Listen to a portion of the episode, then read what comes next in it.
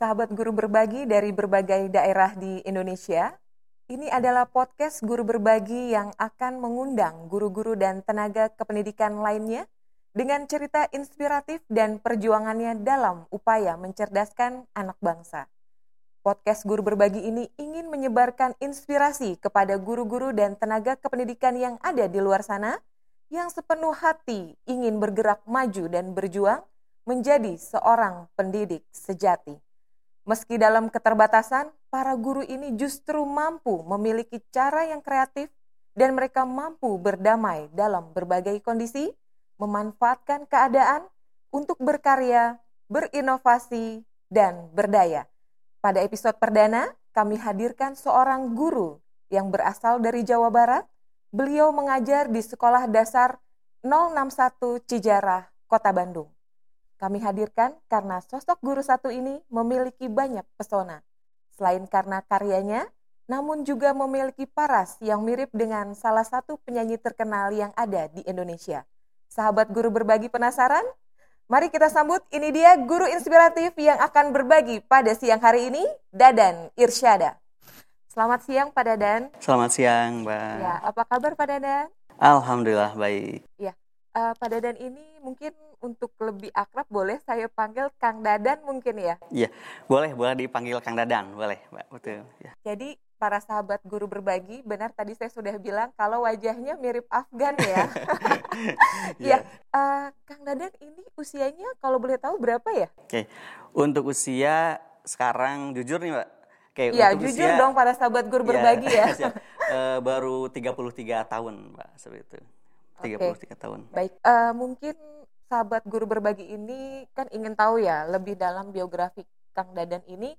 Jadi sebelumnya ini Kang Dadan sudah menjadi guru sejak tahun 2010. Betul ya? Betul. Ya. Awal karirnya sebagai guru kelas di SD Lab School UPI Kampus Cibiru. Nah, Kang Dadan ini mungkin sahabat guru berbagi kan hanya bisa melihat melalui portal guru berbagi yang sudah Kang Dadan upload ya. Betul, nah, ya, ya. Jadi tapi kan nggak tahu mereka ceritanya seperti apa kok bisa Kang Dadan ini terjun di dalam portal guru berbagi khususnya uh, dalam program membuat RPP yang saya dengar sangat inovatif ya. Ya guru sahabat guru berbagi ya. Mungkin uh, bisa sedikit diceritakan awal mulanya seperti apa? Oke. Okay. kayak awal mulanya pertama kali uh, sebetulnya ini ada sebuah sosok yang tidak bisa saya lupakan mbak beliau adalah Ibu Neng Lani Erlina MPD. Beliau salah satu kepala sekolah juga di SDN 214 Perumna Sijirah Kota Bandung. Dan beliau juga pada saat itu merupakan mentor latsar saya. Jadi barangkali ada rekan-rekan guru yang baru diangkat tahun 2019. Eh, di dua tahun tersebut, saya kebetulan mempunyai tugas untuk membuat laporan aktualisasi. Nah, aktualisasi yang dibuat ini program adalah membuat website sekolah dari website sekolah ini eh, kemudian saya mengembangkan dan saya sudah berencana lima tahun ke depan itu harus seperti apa website ini sehingga tidak hanya website untuk informasi akan tetapi website ini akan dikembangkan lagi sehingga muncullah eh, sekolah kami mungkin salah satu bukan satu-satu tapi salah satu di Kota Bandung yang sudah mendapatkan dua lisensi yaitu Google Suite for Education dan yang kedua adalah eh, Microsoft 365 yang fasilitas A1 tersebut. Nah, setelah itu Eh, setelah berakhir aktualisasi Ibu Neng Lain ini tertarik karena mungkin passion saya sudah dikenal juga oleh beliau sehingga akhirnya Pak Irsad coba buka uh, guru berbagi caranya nanti masuk dulu Pak Irsad ke GTK di SIMPKB nanti kan ada nama Pak Irsad masuk login di situ uh, Pak Irsad coba deh buat RPP yang baru seperti itu sih Mas. Oh jadi uh, berawal dari Ibu Lani yang melihat kemampuan Kang Dadan ini ya dalam iya. membuat website. Mungkin nanti Ibu Lani ini akan menyimak tayangan ini ya dan begitu bangganya beliau melihat Kang Dadan duduk pada siang hari ini di sini menjelaskan kepada sahabat guru berbagi uh, terhadap program RPP inovatif ya namanya ya iya, yang sudah Kang Dadan ini buat. Kalau tadi saya nggak salah dengar ya, Bulan ini panggilnya ke Kang Dadan Kang Irsyad ya? Iya, jadinya Pak Irsyad Mbak gitu betul. Oh Pak iya, Irsyad, ya, ya. ya sahabat guru berbagi. Jadi uh, mungkin biar lebih enak ya, saya ganti jadi Kang Irsyad ya. Iya boleh, ya, karena titik balik juga buat saya uh -huh. dari nama Dadan ke Irsyad. Ya alhamdulillah seru juga sama sih, bukan yang lain gitu. Jadi bisa panggil Kang Irsyad seperti itu. Oke, baik. Mungkin sahabat guru berbagi uh, bisa di sini untuk sebelum kita me, uh, menceritakan lebih dalam mengenai RPP inovatif ini, mungkin sahabat guru berbagi bisa mengambil ponselnya ya, atau menyiapkan laptopnya ya. Jadi uh, pada hari pada siang, siang ini kan Kang Irsyad sudah hadir, mungkin nanti bisa menjelaskan bagaimana RPP inovatif itu. Baik, uh, Kang Irsyad, ini kok bisa terpikir ya membuat RPP inovatif dalam mungkin saya sebut uh, versi yang lebih modern ya versi iya. digital karena seperti yang kita ketahui bersama ya sahabat guru berbagi Mas Menteri itu kan sudah melakukan terobosan dengan menyederhanakan RPP menjadi satu ataupun dua lembar. Namun Kang Irsyad ini memiliki terobosan yang lebih canggih lagi gitu dari dari menciptakan RPP yang tadinya hanya sebatas lembaran kemudian diubah menjadi bentuk secara virtual ya mungkin uh, kalau saya lihat di portal guru berbagi itu kan seperti kayak Android ya tampilannya mm, berupa iya. gambar-gambar yeah. simbol-simbol yang memudahkan sahabat guru berbagi untuk mengakses uh, uh, pembelajaran dalam RPP ya. Jadi uh, mungkin bisa nggak lebih didetailkan, dijelaskan sambil sahabat guru berbagi ini membuka ya di ya, dalam portal guru berbagi. Silakan Kang Irsyad. Oke, eh, pertama kali dapat dibayangkan seperti ini. Eh, untuk RPP yang sudah diupload itu, pertama kali Bapak Ibu akan melihat sebuah tampilan user interface di awal itu banyak icon-icon, banyak juga keterangan dari icon tersebut. Contohnya latar belakangnya, di bawahnya ada tujuan pembelajaran, kemudian ada juga outcome pembelajaran, bahkan sampai nanti ada link. Jadi dalam icon-icon tersebut itu sebenarnya terhubung satu sama lain. Berarti ada yang terhubung di dalam file tersebut dan ada juga terhubung ke materi. Berarti ketika klik materi akan langsung terhubung ke materi. Ketika diklik yang bagian soal, dia akan terhubung ke soal. Bahkan kalau ada ingin mencoba quiz, klik juga menggunakan quizzes itu akan juga masuk ke quizzes. Nah, di samping itu kalau saya lihat eh, selama ini yang dibuat itu sebetulnya saya ingin mencoba memudahkan guru-guru untuk mengakses RPP tersebut, baik dari segi fitur, bahkan sampai saya gunakan juga fitur pengaduan masalah. Di situ Bapak Ibu bisa lihat di bagian pojok kanan itu eh, ada sebuah fitur pengaduan masalah. Apabila Bapak dan Ibu ada kesulitan, bisa langsung bertanya. Dan itu alhamdulillah eh, responnya untuk yang menggunakan kuis sudah banyak. Jadi saya juga sudah dapat eh, yang meminta rekapan. Jadi otomatis juga bisa meminta rekapan nilai, Mbak. Jadi ketika kalau sorry maaf, kalau misalnya tadi ada uh, apa namanya untuk yang pengaduan masalah ya. Kira-kira kalau misalnya itu yang akan menjawab siapa ya? Nah, sebut, apakah itu akan iya. dijawab uh, secara mungkin nanti kan sahabat hmm. guru berbagi pada saat memulai ya, memulai kita uh, mencoba untuk menggunakan RPP inovatif itu hmm. terus tiba-tiba ada trouble atau mungkin ada saran ataupun masukan bisa langsung di klik di tombol itu ya. ya? betul. Okay. Ya, jadi semuanya itu by system dan oleh saya sendiri sebenarnya pengelolanya. Oh, yeah. Jadi benar-benar yang dilakukan itu karena saya yang tahu konsepnya, saya yang membuat konsepnya dan mau tidak mau sampai yang apalagi yang kalau pengaduan masalah alhamdulillah tidak banyak. Yang ribet itu bukan ribet sih, tapi tantangan bagi saya ketika ada guru yang meminta rekapan nilai. Jadi ketika Bapak Ibu sudah memberikan nilainya Eh, meminta rekap nilai tersebut, saya akan otomatis harus mencari dulu, di sorting dulu, kemudian saya kirim lewat WhatsApp.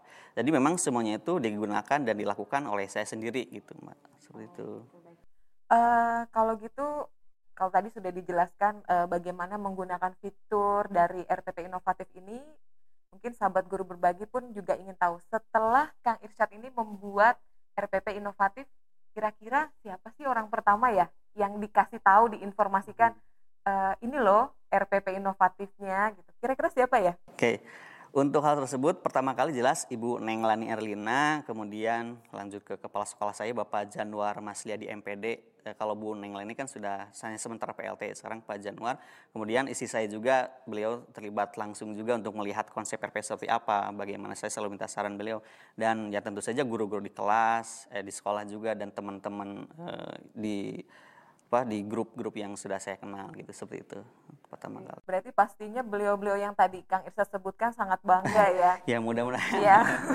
Mungkin kebetulan di sini kan nanti kita juga bisa melihat uh, tayangan dan yang tadi Bulani dan kepala sekolah hmm. ya dan juga istri Kang Irsat mungkin akan sangat bangga ya iya, bahwa uh, sahabat guru berbagi uh, portal guru berbagi ini gak cuma hanya untuk sekedar memberikan inspirasi dan inovasinya terhadap berbagai karya, namun juga ada sisi lain dari itu yaitu berupa kebanggaan dari seorang guru yang mengajarkan kepada muridnya yang akhirnya menjadikan murid itu menjadi uh, uh, berkarya ya berkembang untuk sama-sama ya membawa perubahan dalam mencerdaskan kehidupan bangsa. Ya Kang Irsyad kira-kira ini kan dengan usia yang masih menurut saya relatif muda ya dengan karya yang luar biasa uh, dan inovasi ini kan sangat memudahkan uh, para guru ya Betul. dalam membuat uh, eh, RPP. Nah, Kang Irsad berapa sih total program RPP yang sudah Kang Irsad upload di portal Guru Berbagi? Oke. Okay. Untuk total yang diupload semuanya hanya 10 sebenarnya. Jadi 10 itu 7 untuk kelas atas kelas 4 5 6 dan 3 untuk kelas rendah kelas 1 2 3. Jadi semuanya e, memang keterbatasan saya juga ternyata untuk membuat lebih dari itu dan memang ada beberapa hal juga yang harus dipersiapkan gitu seperti itu, Mbak. Ya, sahabat guru berbagi pasti e, lebih ingin tahu lagi lebih dalam mengenai RPP inovatif ini. Dari tadi juga saya penasaran nih Kang Irsyad.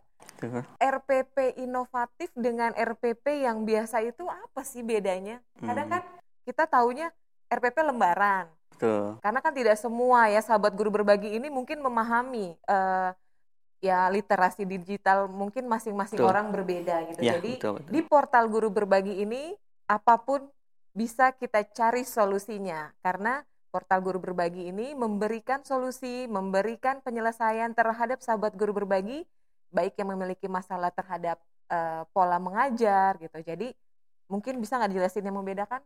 RPP inovatif dengan RPP yang biasa itu seperti apa? Oke, untuk RPP yang dibuat sebenarnya sederhana ya.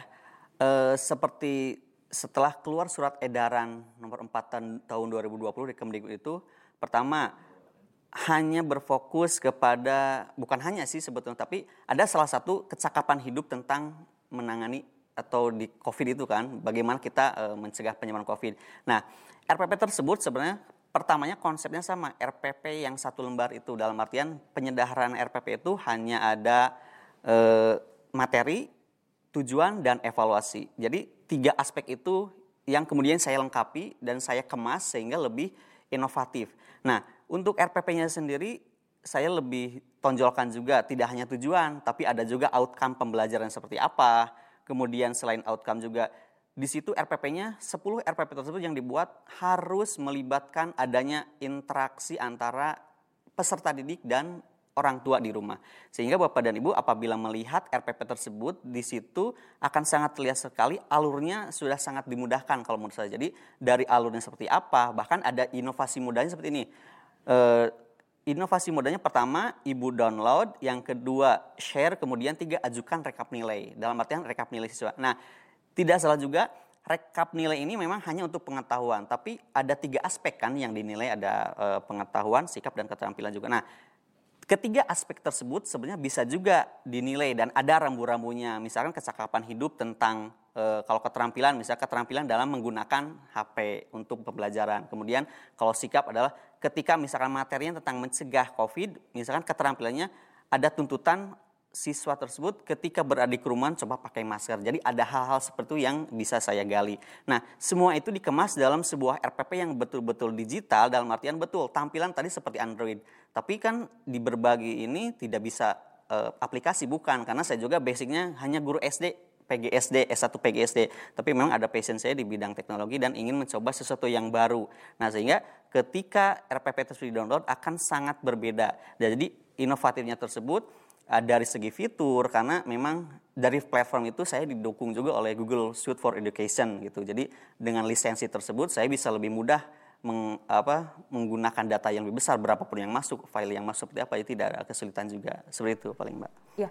Baik, mungkin tadi sudah sahabat guru berbagi kita dengar bersama ya. Jadi perbedaan RPP yang inovatif dengan RPP yang biasa. Cuma nih ada yang lebih menarik nih sahabat guru berbagi. Kalau di RPP inovatif ini tadi Kang Irsyad itu menciptakan kuis. Nah, kuisnya itu seperti apa ya Kang yeah. Irsyad ya? Mungkin uh, nanti para sahabat guru berbagi yang memang belum pernah mengikuti kuis hmm. tersebut mungkin mau mencoba. Bisa dijelasin ya, nggak? Yeah. Betul. Uh, pertama ada juga maksudnya gini, ada yang sudah dua gelombang yang sudah mendapatkan kuis. Jadi pertama kuis itu memang bentuknya dari quizzes, quizzes yang quizzes.com tersebut. Jadi justru itu adalah alat untuk evaluasi atau istilahnya ada apresiasi kepada siswa yang mencoba soal. Jadi ada soal yang untuk pengetahuan itu kan berbeda kalau untuk kuisis berbeda juga. Jadi apabila ingin uh, ikutan kuis, hadiahnya juga ada. Oh, ada gitu. hadiahnya betul, juga. Ada Wah, hadiah sahabat guru berbagi. Ternyata ada hadiahnya juga. Betul, saya betul. kalau dengar hadiah nih Kang Irsyad, aduh saya semangat banget. Gimana bisa dijelasin ya tuh hadiahnya ya. seperti apa? Oke. Okay. Untuk hadiahnya sebenarnya hanya sebatas pulsa ya, pulsa, pulsa tidak besar juga hmm. karena ini memang biaya pulsa sendiri. Pulsa dan kuota juga? Enggak, enggak hanya punya pulsa untuk mungkin kuota hanya sedikit sih tidak oh, besar tapi ya untuk sebagai uh, maksudnya saya juga alhamdulillah ternyata dipakai oleh rekan-rekan di seluruh wilayah di Indonesia. Jadi sebagai apresiasi saja sih sebenarnya. Tidak besar sih sebetulnya, tidak besar. Kalau boleh tahu nih berapa sih? oh, pasti kan, kalau sekelas ini. pasti kan sahabat guru berbagi ingin lebih. Bukan, kita tidak pernah menilai sesuatu itu dari uh, besarannya, tapi kita ambil dari uh, maknanya gitu. Maknanya bahwa uh, besar kecil jangan pernah dilihat gitu, tapi bagaimana kontribusi Kang Irsyad untuk uh, berjuang bersama gitu, membawa perubahan untuk guru-guru berbagi ini. Jadi boleh nggak sih tahu berapa sih? ya cuma dua puluh ribu lah oh, satu oh, satu orang itu kan. Ya karena saya juga berpikir ya pertama itu itu sedekah juga sih ya untuk hal seperti tapi memang tidak terlalu besar. Sih. Oh baik. Jadi uh, sahabat guru berbagi sudah mendengar uh, hadiahnya uh, berupa pulsa ya sebesar 20.000. Namun 20.000 itu ya kali berapa itu lumayan juga Kang Irsyad ya. Iya, tapi sebenarnya uh, tidak per Tapi tidak memberatkan Kang Irsyad sendiri. Hanya dipilih setiap bulan itu hanya dua pemenang oh, sebetulnya. Dua pemenang. Ya tidak terlalu banyak ya, juga. Jadi tidak dipakai berapa ribu saya juga tinggal berapa gitu, tidak seperti itu sih. Oh, jadi dua pemenang. Ah, kalau begitu sahabat guru berbagi, buruan kita buka portal guru berbagi, terus kita lihat RPP inovatif yang diupload oleh Kang Irsyad. Kalau tadi sudah 10 ya, mungkin nanti lepas dari tayang ini akan banyak lagi RPP inovatif yang akan dibuat oleh Kang Irsyad. Jadi selalu guru berbagi cek portal guru berbagi. Oke, baik uh, Kang Irsyad. Kalau tadi kan saya lihat RPP inovatif ini sangat bagus ya. Cuma saya terpikir uh, bagaimana dengan sahabat guru berbagi ini ya terutama guru-guru yang berada di perbatasan. Tuh apakah bisa untuk mengakses RPP inovatif ini gitu karena kalau yang tadi kita sudah dengan bersama RPP inovatif ini kan membutuhkan fasilitas dan akses internet yang cukup memadai ya Kang Irsyad ya. Mungkin bisa nggak dijelasin untuk uh, sahabat guru berbagi yang ada di wilayah sana? Oke, okay. jadi Bapak dan Ibu sebetulnya kenapa saya membuat konsep RPP tersebut digital? Nah, sekarang ini zaman era digital. Adapun saya sebenarnya bukan tidak memikirkan, tapi saya tidak terlalu e, menjadi bagian yang betul-betul memusingkan saya. Dalam artian, ini adalah waktu bagi saya untuk setidaknya memberikan sebuah karya, karya yang bisa saya bagikan kepada rekan-rekan dan mungkin e, karya ini tidak hanya sebatas karya asal buat, tapi saya punya konsepnya, saya punya alurnya seperti apa, dan jelas di situ kalaupun e, ingin ada yang mengetahui lebih jauh, saya dapat menerangkan kembali. Nah, adapun apabila ada yang kesulitan dengan internet karena bagaimanapun juga di era digital apalagi sekarang ya itu kemungkinan saya juga tidak bisa menafikan hal tersebut. Hal tersebut masih akan sangat e, menyulitkan juga apabila memang tidak terkoneksi dengan internet. Tapi sebetulnya seperti ini, apabila HP ataupun yang dimiliki guru oleh dan orang tua sudah mempunyai WhatsApp, sebetulnya secara otomatis pasti akan ada browser yang bisa digunakan. Ketika browser tersebut digunakan, kemungkinan ketika membuka file PDF juga pasti bisa. Dan ketika di file PDF itu akan beberapa banyak hyperlink, ketika ibu menggunakan browser untuk e, masuk ke guru berbagi, dan semuanya itu sama. Jadi sebetulnya tidak terlalu harus e, HP seperti apa, internet seperti apa, tapi memang HP dan internet adalah salah satu yang memang harus dan harus digunakan dan diperlukan saat ini untuk hal tersebut. Baik, jadi jelas ya sahabat guru berbagi uh, sebelumnya mungkin yang untuk sahabat guru berbagi yang ada di wilayah perbatasan uh, jangan khawatir dan tetap bersemangat selama salah satu ponsel kita masih memiliki fitur WhatsApp itu masih bisa diakses dan uh, insya Allah ke depan ya uh, dari Kementerian Pendidikan dan Kebudayaan tentunya juga akan uh, lebih menggali wilayah uh, perbatasan dan insya Allah mungkin akan memberikan uh, fasilitas atau uh, menyediakan untuk para guru ini dapat mengakses ya uh, beragam ilmu yang ada di portal guru berbagi. Ya, baik uh, Kang Irsyad. Ini pertanyaannya yang paling menarik sih ya. Oh iya.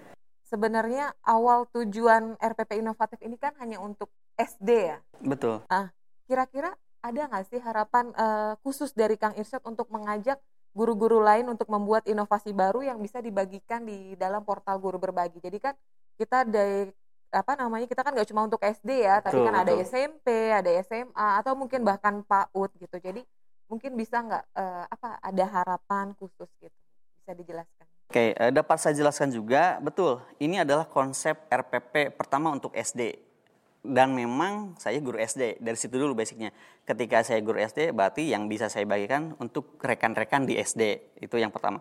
Tapi yang kedua apabila memang ingin digunakan di SMP karena yang menariknya ada yang menggunakan kuisi juga anak SMK dan SMA oh, seperti itu, gitu, Mbak. Ya. Jadi memang uh, mungkin tertarik juga dengan hadiahnya kuis jadi oh, ya iya, satu baik. seperti itunya. Tapi memang ketika ingin digunakan sangat bisa sekali. Ketika ingin karena itu kalau bisa dikatakan itu ada sebuah dummy atau bisa dikatakan juga template untuk RPP yang bisa dikembangkan baik di tingkatan lanjutan berikutnya gitu. Tidak sebatas untuk SD tapi memang saya menyesuaikan kontennya materinya pertanyaannya hanya untuk wilayah ranah SD untuk e, saat ini itu yang baru dikembangkan. Oke, seperti itu. Berarti tidak menutup kemungkinan untuk para sahabat guru berbagi ya e, baik dari kalangan SMP ataupun SMA bahkan PAUD untuk mencoba untuk RPP inovatif ini ya? Betul baik. ya, boleh. E, Kang Irsyad kalau tadi pertanyaan saya menarik. Kalau sekarang agak sedikit pribadi ya, nggak apa-apa ya sahabat guru berbagi ya. Iya iya silakan Mbak. Sebenarnya kan sudah menciptakan sebuah inovasi. Mm-hmm. Kalau menurut saya itu adalah inovasi dan terobosan yang sangat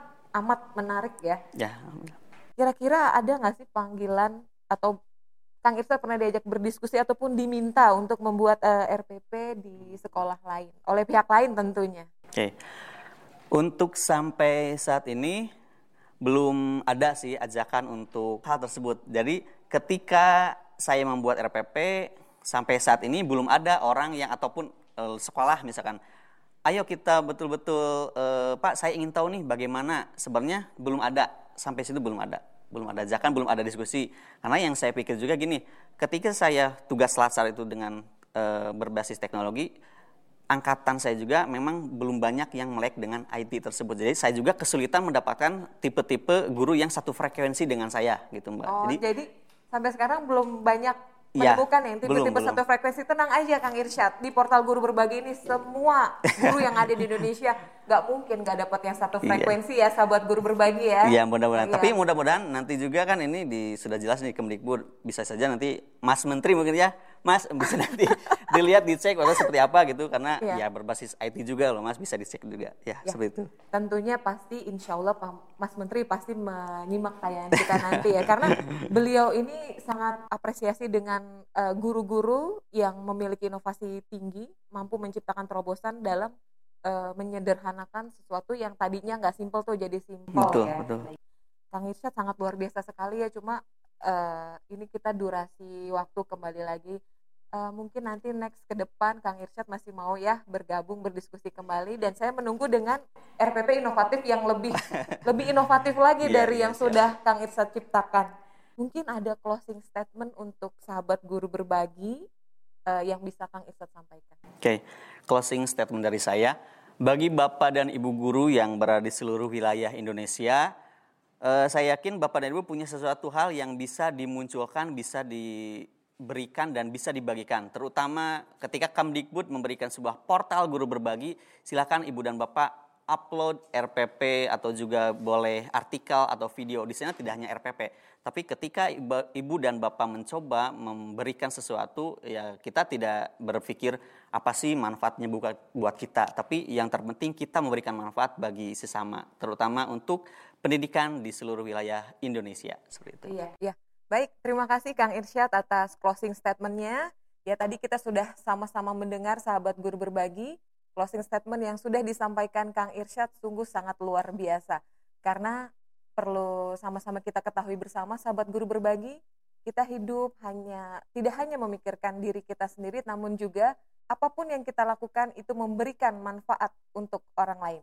Terutama di portal Guru Berbagi ini kita diajarkan untuk saling berbagi, saling memberikan manfaat untuk semua guru-guru yang ada di Indonesia. Baik sahabat guru berbagi, jangan lupa untuk bergabung di portal guru berbagi di guruberbagi.kemdikbud.go.id. Baik sahabat guru berbagi, ayo terus semangat karena ini saatnya guru berbagi dari mana saja. Baik Kang Irsyad, mari kita bersama-sama ucapkan terima kasih dan sampai jumpa kepada para sahabat guru berbagi. Terima, terima kasih, sampai, sampai jumpa. jumpa.